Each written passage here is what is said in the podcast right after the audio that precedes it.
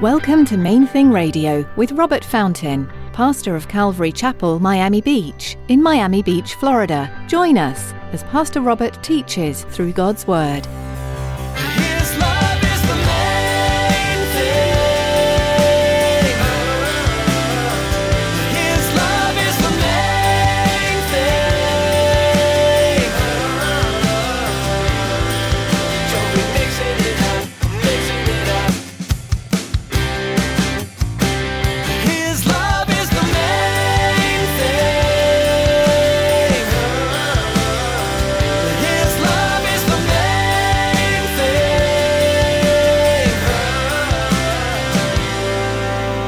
Going to give you three things that I want us to just consider from this passage today. The first thing is that we'll talk about, the first thing is the diversity of the leadership. We're going to spend a minute on that. The diversity of the leadership. And then, second, the activity of the leadership at the church in Antioch, in Syria. And then, third, the sanctification of the men who were sent out by the Holy Spirit. In summary, today's message will cover the diversity, activity, and sanctification of the leadership in the church in Antioch. As with anything in the Bible, there is something to be learned here. We can apply the precedents seen here to our lives today. This is precisely what Pastor Robert intends to unpack in today's message. Stick around after today's message from Pastor Robert. I have quite a bit of information that I'd like to share with you our web address, podcast subscription information, and our contact information. Now, here's Pastor Robert in the book of Acts, chapter 12, as he begins his message Paul Barnabas Appointed.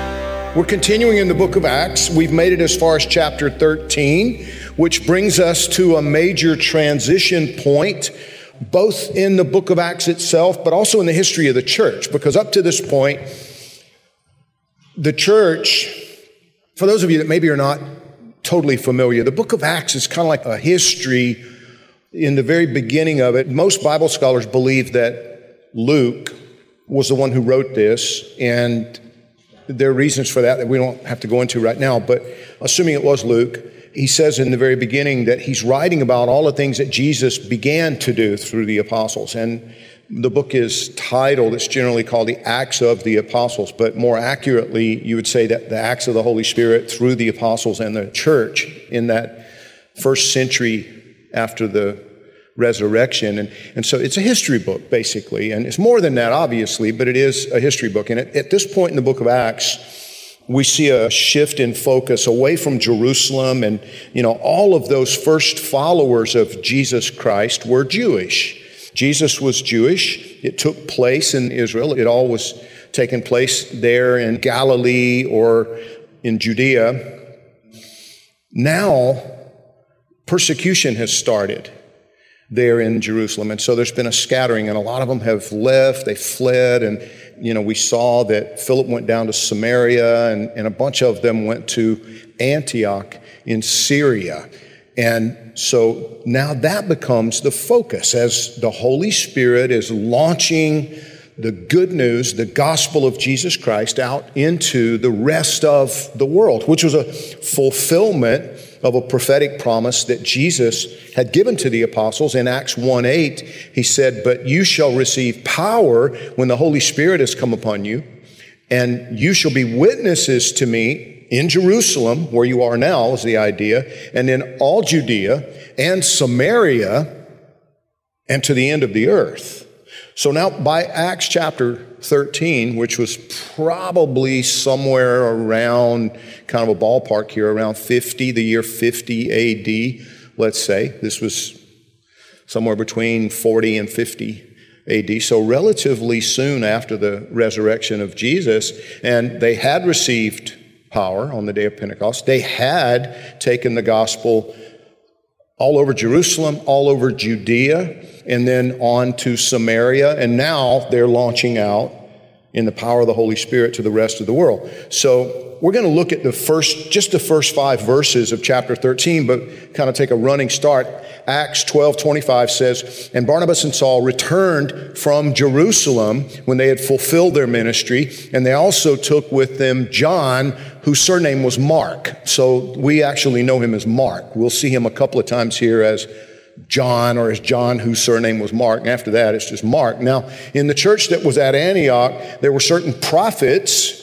Remember, this is New Testament, age of grace. This is, you know, these prophets and teachers who were part of the church. And then it names them Barnabas, Simeon, who was called Niger, Lucius of Cyrene, Manaen, who'd been brought up with Herod the Tetrarch, and Saul, who would become known as Paul the Apostle. As they ministered to the Lord and fasted, the Holy Spirit said, Now separate to me Barnabas and Saul for the work to which I've called them. Then, having fasted and prayed and laid hands on them, they sent them away. So, being sent out by the Holy Spirit, they went down to Seleucia and from there sailed to Cyprus. And when they arrived in Salamis, they preached the word of God in the synagogue of the Jews. They also had John, Mark, as their assistant. Now, I'm going to give you three things that I want us to just consider from this passage today. The first thing is that we'll talk about, the first thing is the diversity of the leadership. And we're going to spend a minute on that. The diversity of the leadership. And then second, the activity of the leadership at the church in Antioch in Syria. And then third, the sanctification of the men who were sent out by the Holy Spirit. So first, regarding the diversity of the leadership there at the church in Antioch. Verse 1 says, Now in the church that was at Antioch, there were certain prophets and teachers. Barnabas, Simeon, who was called Niger, Lucius, Manaen, Herod the Tetrarch, Saul.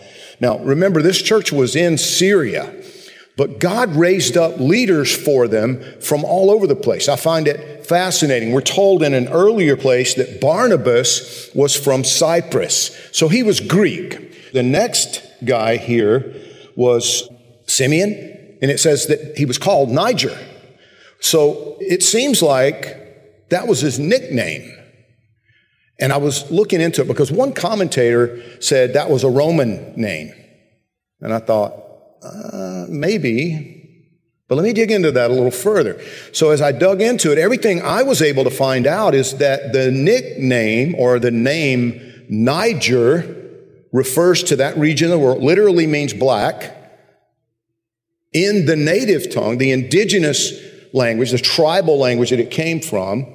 And so that tells me it's not definitive, but it suggests that maybe Simeon was from that region of the world. By the way, that's Western Africa there, where the Niger River basin is located in that part of the world. So now we have, we have Barnabas, who was Greek. We have Niger, who may have been a black man from Western Africa. And then we have Lucius from Cyrene, which was definitely in Northern Africa. There's no question about that one. This guy, Lucius, was from Cyrene, the Bible says. Well, that's North Africa. So now we've got a Greek guy and two Africans. At least one for sure, probably two, who made up part of the leadership, the main leadership that the Bible speaks to us about there in Syria. Manaen is the next one. Manaen, it says, was brought up with Herod the Tetrarch, Herod Antipas. And, you know, there are a whole bunch of different Herods in the Bible. Apparently, they really like that name because even the girls, you know, like you had a couple of Herodiases in the mix, you know, and like three or five, I forget how many Herods there are mentioned all total in the Bible, but this was the guy that killed John the Baptist. And it tells us Manaen was brought up with him. What does that mean? Well, it probably means that he was a member of the aristocracy. If he was brought up with Herod the Tetrarch, one Bible commentator from, I don't remember, a couple hundred years ago, a hundred years ago, whatever, indicated that some people think that he was brought up like as a half brother. You know, kind of like with Moses in the house of Pharaoh, adopted by or whatever.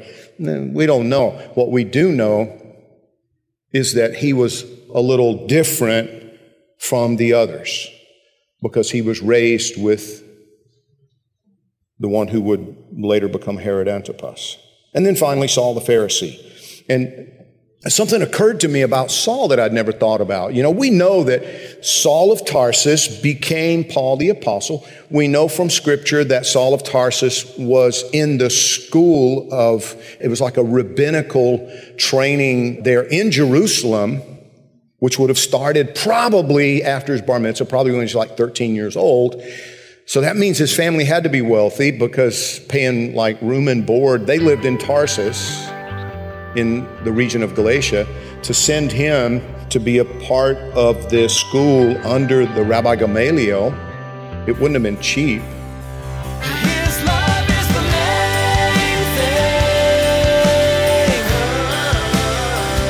His love is the main